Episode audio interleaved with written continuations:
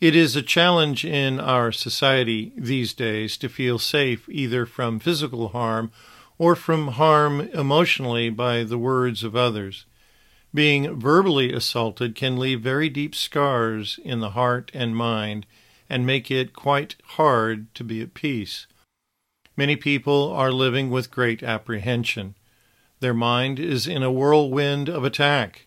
Uncertainty of finances and uncertainty of relationships and uncertainty about our government has brought anxiety to a fever pitch. How can we walk in peace in such circumstances? Is there a means by which we can still our hearts from racing? Is there a way to be confident in our choices? What can we do to be protected in our hearts and minds? Where can we find peace? In today's episode, I will be sharing different keys by which we can walk in power that will quiet our hearts and bring us peace. Give a listen.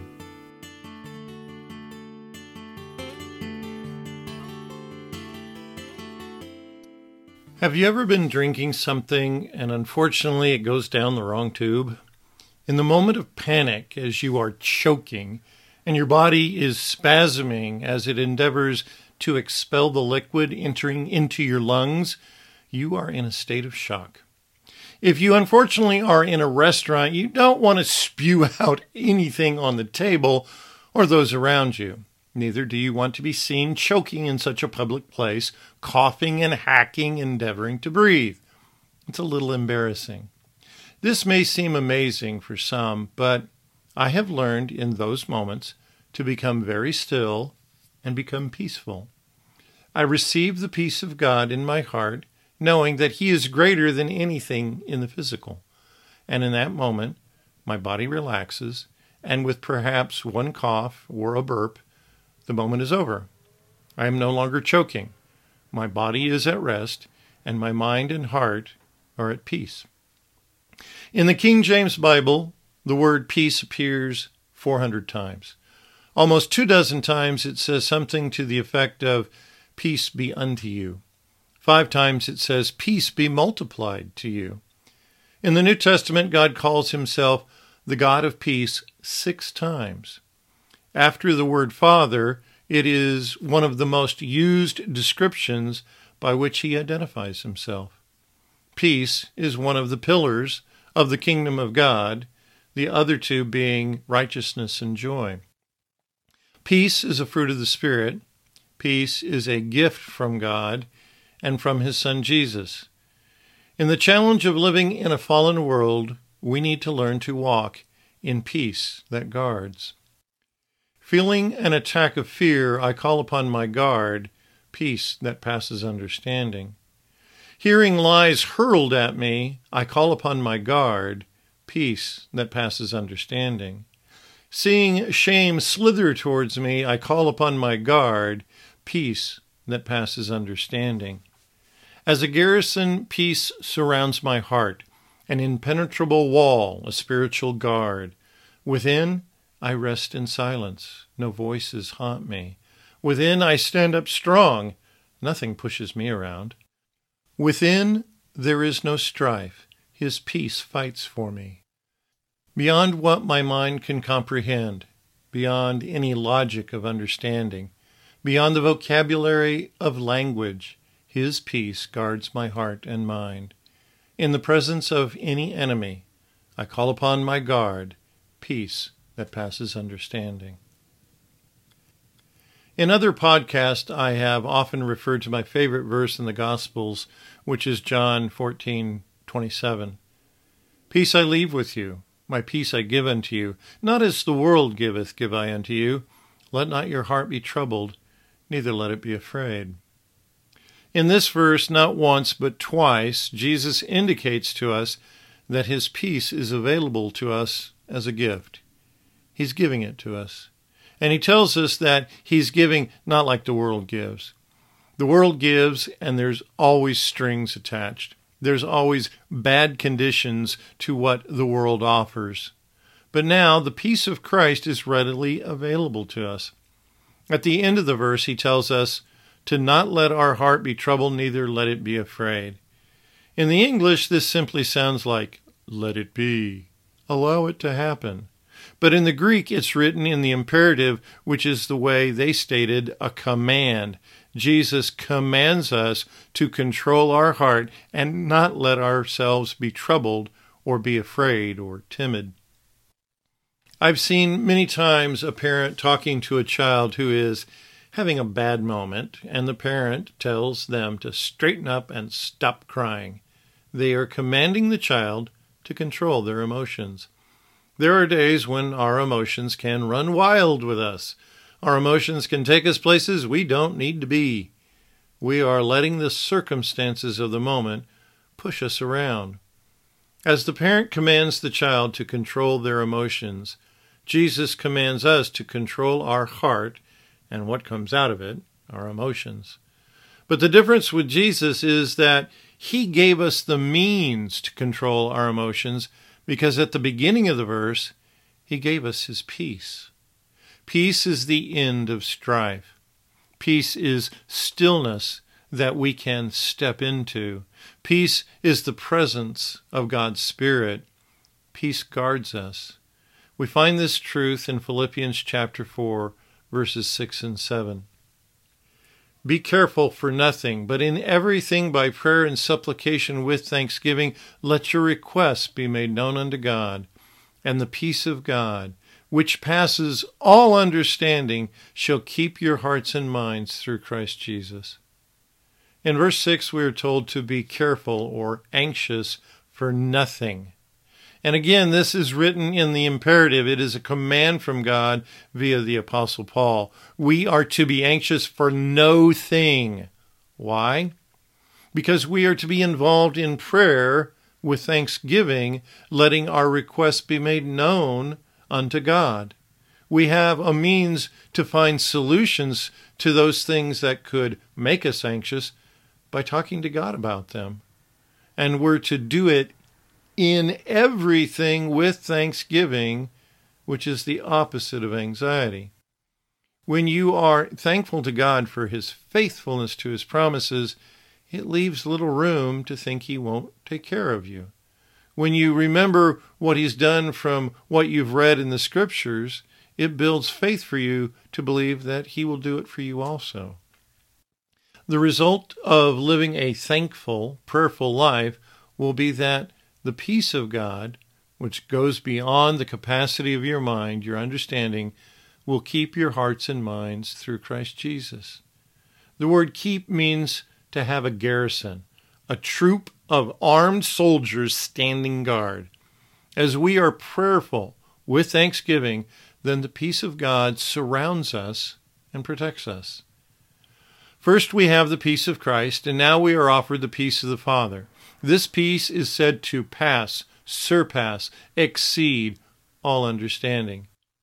There are times when logic and reason can fail us. The things that are assaulting us don't make sense. That's the trouble of dealing with the lies of this world. We are promised one thing and then they change things up, and instead of getting something, we are stolen from. The peace that protects us is bigger than the capacity of a human mind to comprehend. That's how it can protect us. It is spiritual. It's not like a drug that can calm you down, but has side effects. It's not like a beautiful mountaintop that can bring us a moment of peace, but once you go back into the noisy city, what are you going to do? We can't run and hide from the challenges we face. We need to face them with thankful prayer so that we can receive God's peace. We are to bring every thought captive to the obedience of Christ. When my thoughts start to go astray, I take a moment to call upon the peace of God to overcome that stray thought. It's a different way to engage the enemy. I'm not fighting with my mind, I am allowing the peace of God to protect me.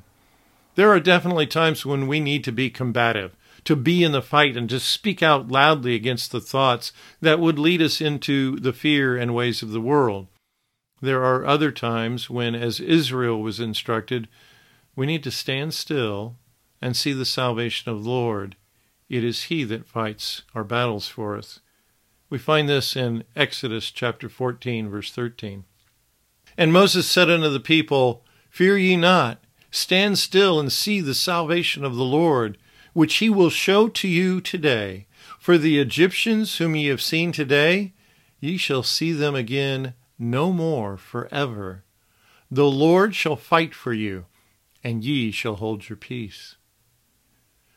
This is the moment in time when the children of Israel are standing before the Red Sea on one side and the approaching army of Egypt on the other side, the proverbial between a rock and a hard place. Trouble is, one of the hard places is coming towards you quickly to kill you. But Moses speaks to them and tells them they are to stand still and see the salvation of the Lord. He's going to show you his power today. The advancing army that you see now, you'll never see again. Why? The Lord shall fight for you, and all you need to do is to be quiet, to hold your peace.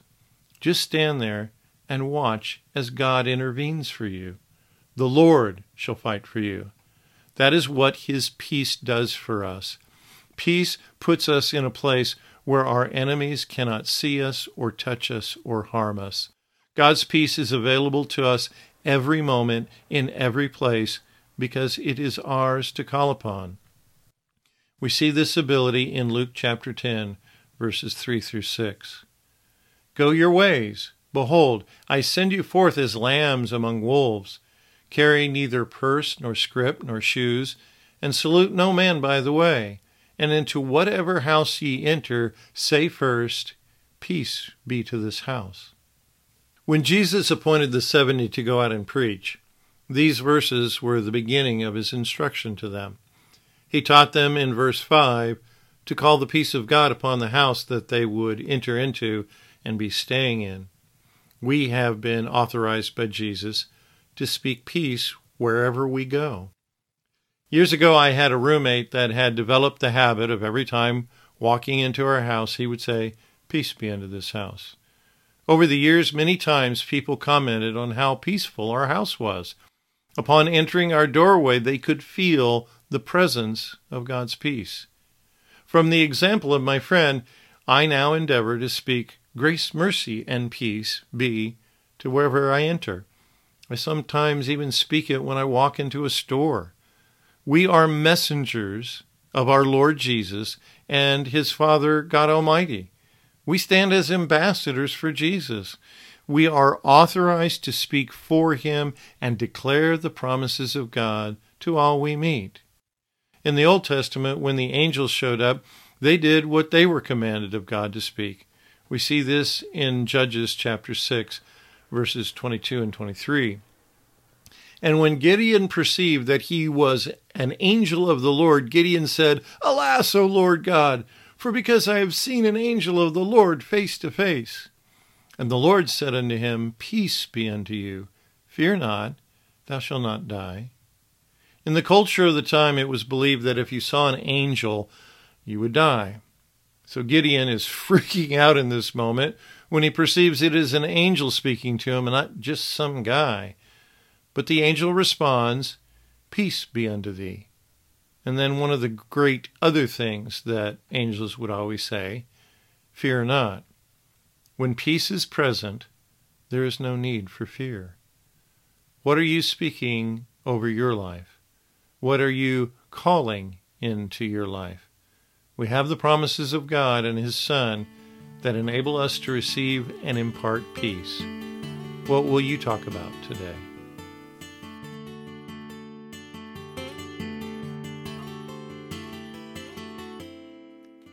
Feeling an attack of fear, I call upon my guard, peace that passes understanding. Hearing lies hurled at me, I call upon my guard, peace that passes understanding.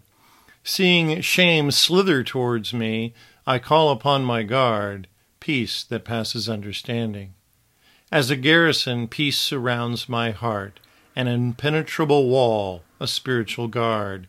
Within, I rest in silence no voices haunt me. Within, I stand up strong. Nothing pushes me around. Within, there is no strife. His peace fights for me. Beyond what my mind can comprehend, beyond any logic of understanding, beyond the vocabulary of language. His peace guards my heart and mind. In the presence of any enemy, I call upon my guard, peace that passes understanding. You have the authority to call the peace of God upon your life, upon your heart and mind. In those moments of stress, in those moments of anxiety, in those moments of whatever sort of attack, we must respond with the power of God. We must respond with His peace that guards.